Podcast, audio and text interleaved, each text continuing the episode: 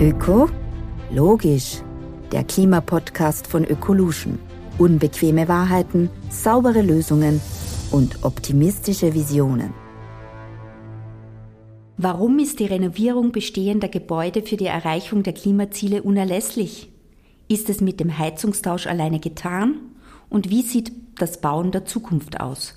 Diese und weitere spannende Fragen bespreche ich heute mit Wolfgang Amann. Herzlich willkommen. Grüß Gott, ich freue mich sehr, dass ich bei Ihnen zu Gast sein kann. Ich stelle unseren Gast kurz vor. Dr. Wolfgang Amann ist geschäftsführender Gesellschafter des Instituts für Immobilien, Bauen und Wohnen in Wien und angesehener Wohnbauforscher. Neben der Lehrtätigkeit an der Technischen Universität Wien oder der Fachhochschule Wien ist er auch an der Universität Krems tätig. Seine Expertise bringt er in über 300 wissenschaftlichen Publikationen und Projekten ein. Mein Name ist Elisabeth Zehetner und ich freue mich, durch das heutige Gespräch zu führen. Wenn man über das Thema Sanierung spricht, ist man schnell bei Themen wie dem Pariser Klimaschutzabkommen oder der österreichischen Klimastrategie. Immer wieder dabei ist die Rede von einer nötigen Sanierungsrate von drei Prozent jährlich. Wie wichtig ist denn aus Ihrer Sicht diese drei Prozent Marke? Ja, grundsätzlich ist es einmal lebenswichtig für kommende Generationen, dass wir die Klimaziele erreichen.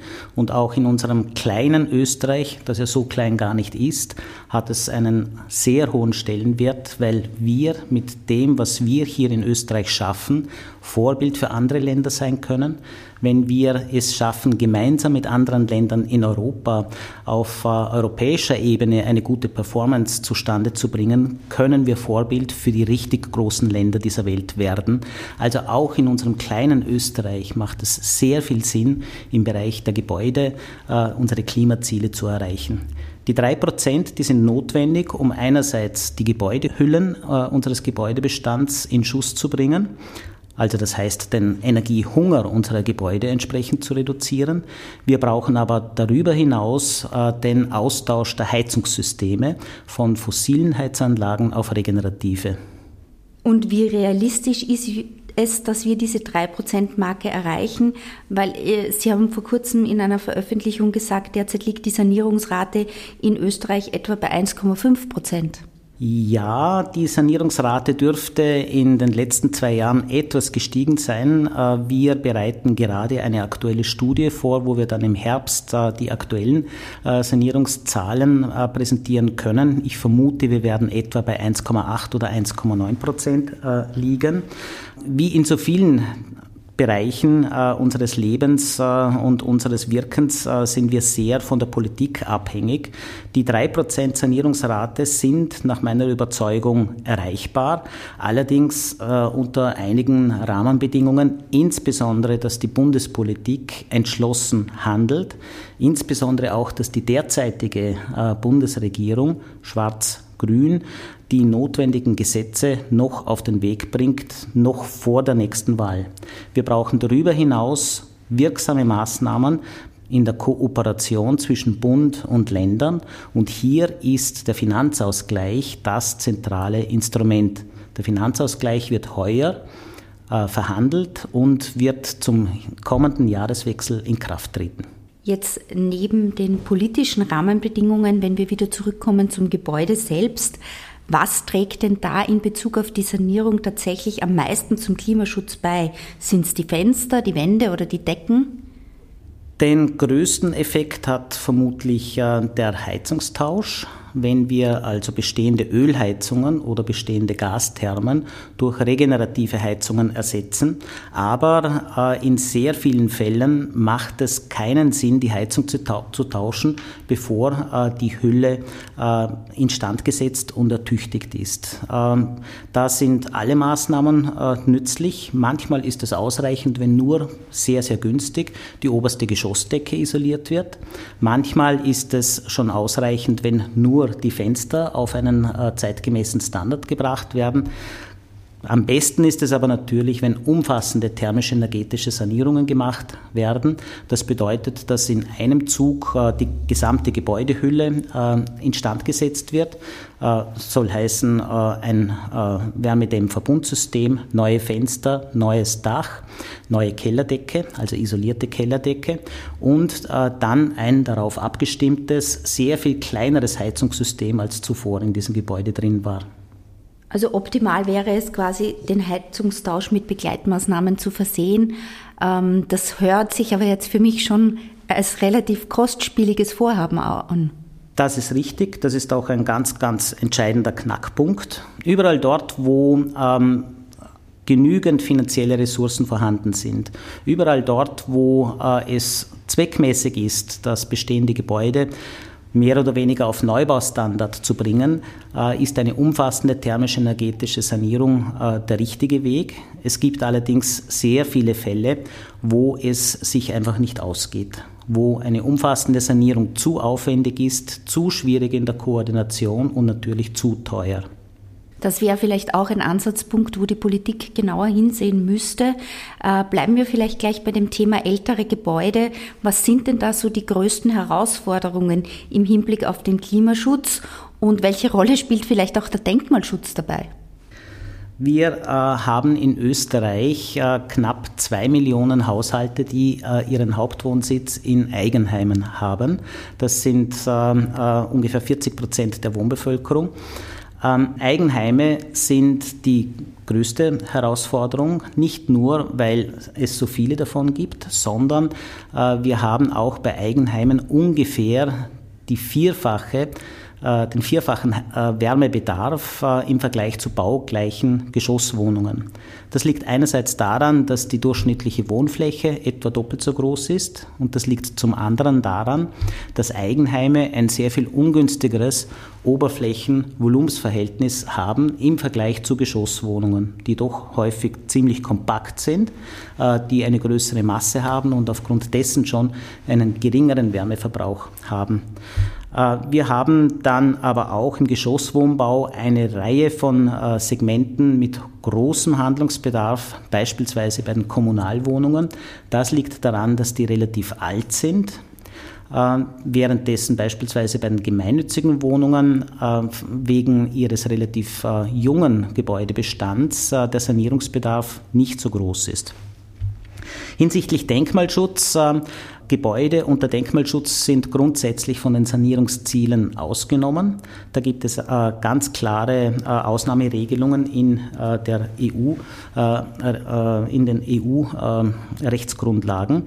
Äh, man muss aber dazu sagen, dass selbstverständlich auch denkmalgeschützte Gebäude thermisch energetisch instand gesetzt werden können.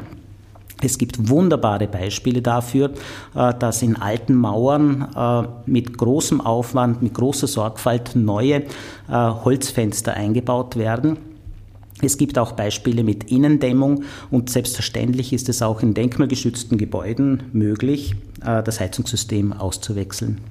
Warum ist es eigentlich billiger, Bürogebäude zum Beispiel nach 30 Jahren abzureißen und neu zu bauen, als zu sanieren. Ähm, was müsste denn passieren, dass man genau solche Gewerbeimmobilien zukunftssicher unter Anführungszeichen baut? Da sind in der letzten Zeit einige Dinge passiert, die wirklich erschreckend sind. Wenn beispielsweise die äh, Wirtschaftsuniversität Wien, die vor 35 Jahren als ein äh, europäisches Top-Projekt äh, ins Leben gerufen wurde, eine riesige Baustelle, eine sehr ambitionierte Architektur und nach nur so kurzer Zeit, 35 Jahren, ist sie am Ende äh, ihrer Lebensdauer. Da denkt man sich doch, das gibt es ja wohl nicht. Ja. Ähm, einer der Gründe ist, ähm, wenn ähm, Gebäude zu sehr auf eine einzelne Nutzung ausgerichtet sind, in dem Fall eine Universität, und sich die didaktischen Konzepte ändern, die Nutzungsbedingungen ändern, wenn beispielsweise ähm, Doppelböden gebraucht werden, um aufwendigere Installationen vorzunehmen, dann kommt es relativ häufig vor, äh, dass Gebäude, die eigentlich noch weit von ihrer technischen Lebensdauer entfernt sind, abgerissen werden müssen Häufig ist es aber auch eine rein wirtschaftliche Sache. Die Gebäude sind auf nicht allzu lange äh, Amortisationszeiten hin wirtschaftlich ausgelegt.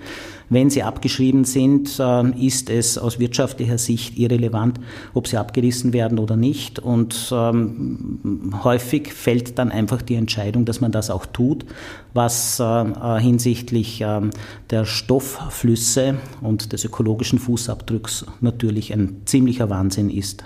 Zusammengefasst sollte Sanieren immer den Vorrang vor äh, Neubau haben. Äh, Sie haben gemeinsam mit dem Umweltbundesamt ein System zur Beobachtung des Fortschreitens der Sanierungen in Österreich entwickelt. Wie lässt sich das genau äh, in Zahlen fassen? Die Frage ist nicht so eindeutig zu beantworten. Es gibt schon auch Fälle, wo Abriss und Neubau die äh, bessere äh, äh, Lösung ist. Ich denke jetzt nur beispielsweise an ähm, Sozialbauten äh, aus den 30er, 40er, 50er Jahre. Die wurden häufig äh, zweigeschossig, dreigeschossig gebaut mit großen Grünflächen zwischendurch. Ähm, damals am Ortsrand, mittlerweile sind die Ortschaften um diese Siedlungen herum gewachsen. Ähm, da kann man häufig mit einem Abriss und einem Neubau sehr viel mehr neue Sozialwohnungen errichten. Und insofern ist es äh, eine durchaus äh, schwierige Frage zu beurteilen, was wiegt schwerer.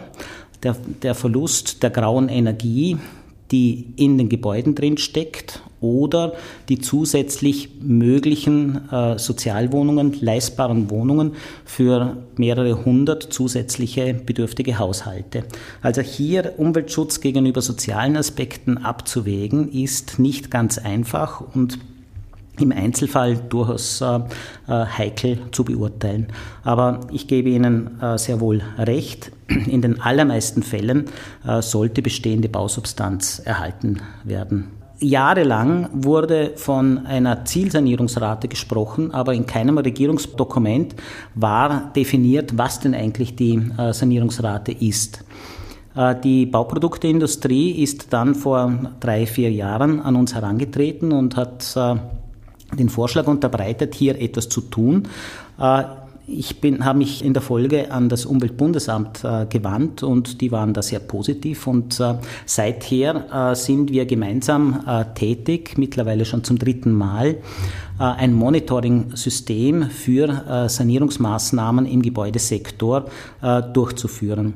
Wir haben uns zu Beginn entschieden, ein sehr einfaches Modell zu finden, was die Definition betrifft.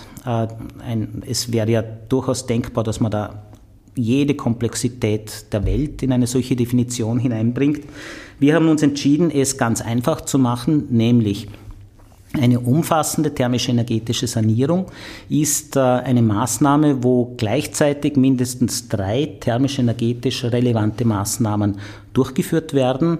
Äh, das sind ähm, die Gebäudehülle, Fenster, Dach, Kellerdecke und Heizungssystem. Äh, wir sind dann darüber hinaus zu dem Schluss gekommen, dass auch Einzelbauteilmaßnahmen berücksichtigt werden sollten und haben uns entschieden, dass jeweils vier solche Maßnahmen ein Sanierungsäquivalent darstellen. Äh, jeweils bezogen auf den Gesamtbestand der Wohnungen, des, des Gebäudebestands. Und auf dieser Basis haben wir dann für Gesamtösterreich äh, äh, derartige Werte ausgewiesen. Eine gute Datenbasis gibt es im geförderten Bereich. Die, Wohn die Wohnbauförderungsstellen der Länder liefern ähm, ähm, Vollerhebungen äh, zu ihrer Sanierungstätigkeit und in Bezug auf den nicht geförderten Teil haben wir auf Mikrozensus Sondererhebungen Energieeinsatz der Haushalte zurückgegriffen und gemeinsam äh, mit diesen Datenquellen und zusätzlich Daten von der Industrie war es uns dann möglich, doch eine ziemlich robuste Methodik äh, äh, zu entwickeln und darzustellen, was im Bereich der Sanierung seit den 2000er Jahren in Österreich passiert. Sie haben vorher das Thema sozialer Wohnbau in den 30er Jahren angesprochen, dass der damals sehr oft zweistöckig war. Was bedeutet denn im Hinblick darauf die verdichtete Bauweise heute? Ja, tatsächlich war es so, dass ähm, äh, in den 30er, 40er, 50er Jahren äh, sehr häufig äh, Siedlungen errichtet wurden mit zwei oder drei Geschossen und großen Grünflächen dazwischen häufig in einer, äh, mit einer Bausubstanz, die nicht ganz optimal ist. Also man hat da durchaus billige äh, und aus heutiger Sicht nicht mehr wirklich äh, zeitgemäße Baumaterialien verwendet. Es wurden auch äh, beispielsweise Holzstiegen eingebaut. Ähm, der Schallschutz ist schlecht. Manchmal sind die äh, Raumhöhen unzureichend. Und äh, in solchen Bauten ist es schon äh, eine Frage, ob eine Sanierung zweckmäßig ist oder ob es nicht mehr Vorteile bringt, wenn man diese Gebäude entfernt und durch deutlich dichtere Neubauten ersetzt. Wir haben hier also die durchaus schwer zu beantwortende Frage, was wiegt schwerer, der ökologische Fußabdruck durch den Abriss und den Neubau der Gebäude oder der soziale Aspekt, dass äh, mit einer Nachverdichtung sehr viel mehr Sozialwohnungen hier geschaffen werden können. Vielleicht können Sie den Fachbegriff der Nachverdichtung für unsere Zuhörerinnen noch ein bisschen näher erläutern. Ja, es geht äh, im Wesentlichen darum, wenn Sie eine Liegenschaft haben, die beispielsweise 5000 äh, Quadratmeter groß ist, ob Sie auf dieser Liegenschaft äh, äh eine Bebauung haben, wo vielleicht 20 Wohnungen sind oder im Fall eines Abrisses und eines Neubaus 40 oder 50 Wohnungen. Das heißt, diese Nachverdichtung wäre sozusagen auch eine Möglichkeit, auf weniger Raum äh, trotzdem mehr Wohneinheiten zu schaffen. Ja, und nicht nur das, äh, es kommt da natürlich dazu, dass diese Liegenschaften bereits im Besitz der gemeinnützigen Bauvereinigung sind und damit äh, für die Neubauten kein Grundkostenanteil anfällt. Also es ist möglich, mit solchen äh, Nachverdichtungen ähm, günstigeren Wohnungsneubau zu realisieren. Welche Technologien und Materialien äh, gibt es denn jetzt neu am Markt, die die Sanierung besonders effektiv machen? Lassen Sie mich mal beim Denkmalschutz anfangen. Dort geht es äh, ganz stark darum, dass Materialien verwendet werden, die in etwa dementsprechend, dass äh, dem ursprünglichen ähm, äh, Denkmal, dem ursprünglichen Gebäude entspricht. Also dort dürfen wir keinerlei zeitgemäße moderne Materialien äh, einbauen und gleichzeitig ist im Bereich des Denkmalschutzes äh, ein sehr hoher Anteil an äh, manueller Arbeit erforderlich. Das sind Hauptgründe, warum die Sanierung von Denkmalschutzbauten so kostspielig und schwierig ist. Ansonsten im Bereich der Sanierung haben wir nach wie vor die Situation, dass es recht schwierig einzuschätzen ist, was unter der Mauer ist, ob da versteckte Baumängel äh, drin sind. Es ist durchaus schwierig, dass keine Pläne, normalerweise keine Pläne zur Verfügung stehen. Äh, typischerweise ist es nicht bekannt, wo die Leitungen liegen. Äh, die Elektroleitungen und auch Gasleitungen und ähnliches. Äh, oft ist es nicht ersichtlich, wie tragfähig die Decken sind. Wir haben doch häufig Holzdecken, die äh, normalerweise, wenn sie gut in Stand sind, tadellos halten, aber in vielen Fällen gibt es auch ähm, ähm, Wassereintritt und die Decken können morsch sein und man sieht von außen überhaupt nichts. Also wir sehen, dass in der Sanierung äh, die Risiken des Bauens sehr viel äh, höher sind als beim Neubau. Es tut sich allerdings auch hier sehr, sehr viel und viel Innovation äh, ist in nächster Zeit zu erwarten.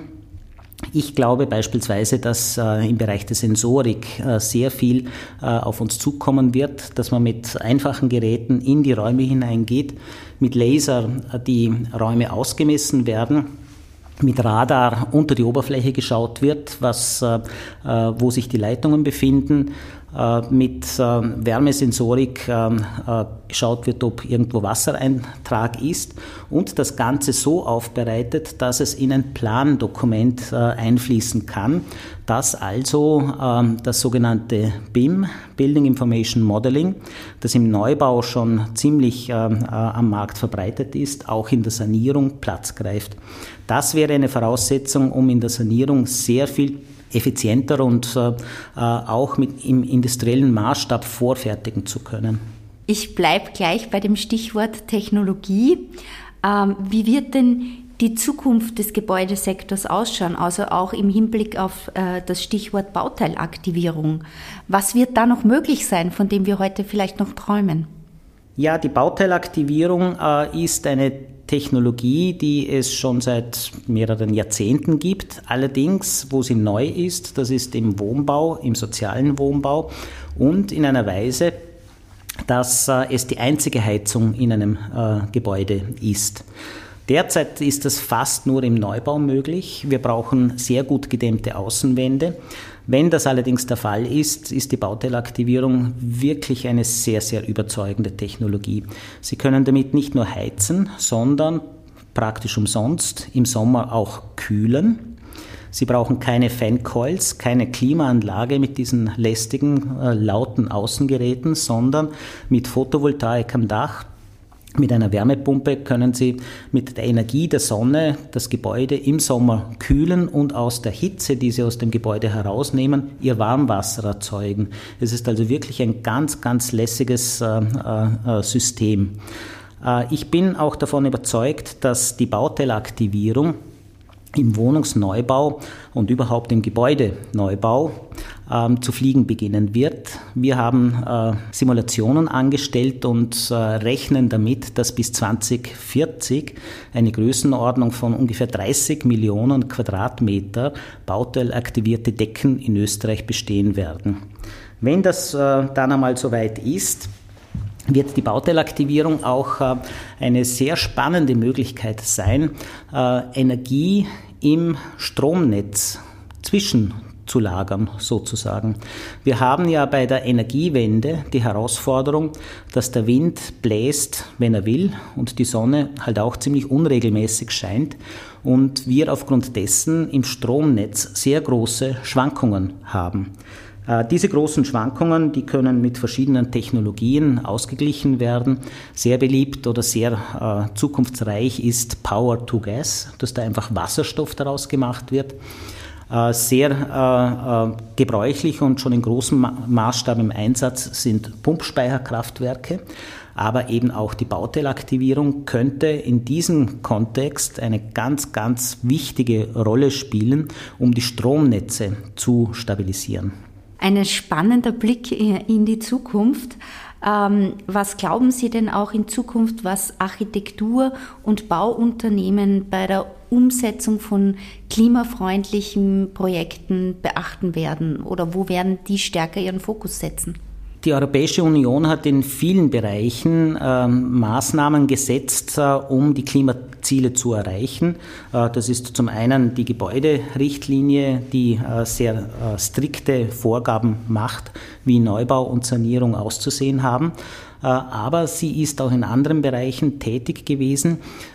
Ich möchte insbesondere auf das Thema Taxonomie und ESG, das heißt Environment, also die Umwelt, Social, soziale Aspekte und äh, Governance, äh, das sind äh, äh Management-Aspekte von Projekten implementiert.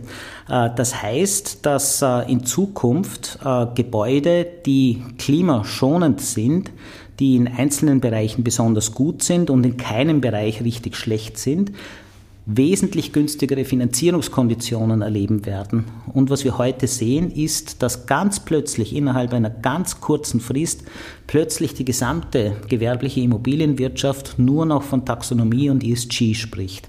Das ist also sehr schnell, sehr effektiv am Markt angekommen und führt dazu, dass im gewerblichen Bereich äh, Klimaschutz zu einem Top-Thema geworden ist. Das halte ich für wirklich, wirklich vielversprechend.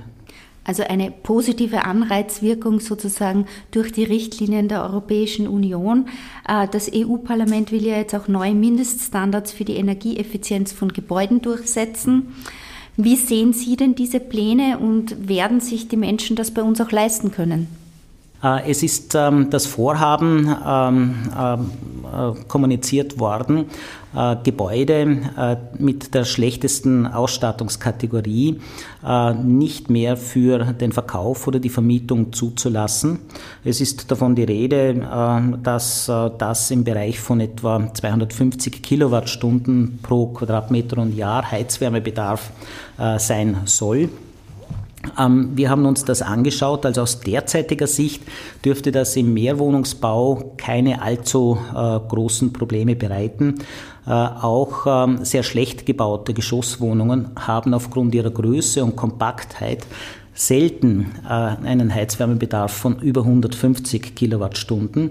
Äh, da dürfte also nicht allzu äh, große Probleme auf uns zukommen. Wir sehen allerdings, dass äh, viele äh, Einfamilienhäuser diese Kriterien nicht erreichen werden. Insgesamt bin ich der Ansicht, dass ein Vermietungs- und Verkaufsverbot eine geeignete Route im Fenster ist. Wir sollten also unabhängig davon uns sehr bemühen, alle Gebäude, die noch fossil beheizt werden, alle Gebäude mit schlechter thermischen Substanz äh, in die Sanierung zu bringen. Was würden Sie sich da in Bezug auf die Förderpolitik wünschen? Die Wohnbauförderung der Länder ist schon seit je, seit vielen Jahrzehnten ein sehr effizientes Instrument zur Lenkung äh, von Wohnungsneubau und Sanierung. Sie hat schon richtig, richtig viel zustande gebracht. Ich denke jetzt nur zum Beispiel, äh, das ist schon 20 Jahre her. Damals war es die Wohnbauförderung, die dazu geführt hat, dass Passivhausstandard in den Mainstream gekommen ist und dass jeder in Österreich, jedes Bauunternehmen Passivhausstandard umsetzen kann. Ich glaube, dass die Wohnbauförderung weiterhin eine zentrale Rolle spielen wird. Wir haben zudem äh, seit äh, einigen Jahren äh, Sanierungsförderungen des Bundes, die mittlerweile auch ein Volumen erreicht haben, ähnlich der Wohnbauförderung der Länder. Wo es noch ein bisschen hapert, ist äh, das Zusammenspiel dieser zwei äh, Förderungsschienen. Da wäre eine bessere Koordination und Konsolidierung der Förderungsinstrumente sicher zweckmäßig. Was wäre jetzt Ihre persönliche Empfehlung oder Ihr Appell, wenn es um das Thema Klima- und Umweltschutz geht? Wie kann man das vorantreiben in Österreich? Aus derzeitiger Sicht äh, kann man ziemlich klar sagen, dass die Finanzierung äh, zwar immer eine Herausforderung ist, dass aber die Finanzierungsinstrumente ganz gut aufgestellt sind. Wo es derzeit noch sehr entscheidend hapert, sind die nicht finanziellen Maßnahmen, insbesondere die rechtlichen Rahmenbedingungen. Wir sehen im Geschosswohnbau äh, einige äh, Regelungen, die alles andere als zeitgemäß sind. Ich denke insbesondere an das Thema der Duldungspflichten. Äh, ein Mieter, der eine Gasheizung oder ein, einen Gasherd hat, äh, kann zu einer Dekarbonisierung eines ganzen Gebäudes Nein sagen, ohne Angabe von Gründen und selbst wenn es ihn keinen einzigen Cent mehr kostet. Ähm, und es ist äh, trotz Ukraine-Krieg, trotz gestiegener Kosten für Energie, äh, trotz Umweltschutz immer noch so, dass es in fast jedem Gebäude den einen oder anderen Bewohner gibt, der solche Projekte verhindern kann. Und wenn das der Fall ist, das bedeutet, dass die Sanierungskosten ins Unermessliche steigen, dass sehr viele Sanierungsprojekte schlicht nicht zustande kommen, dass Frustration auf allen Seiten besteht. Also das wäre das Erste und Dringendste aus meiner Sicht, dass äh, in einem Zug ein Gebäude komplett dekarbonisiert werden kann. Das Zweite, äh, aber das ist bei weitem nicht so dringend, sind die Fragen der Kostentragung.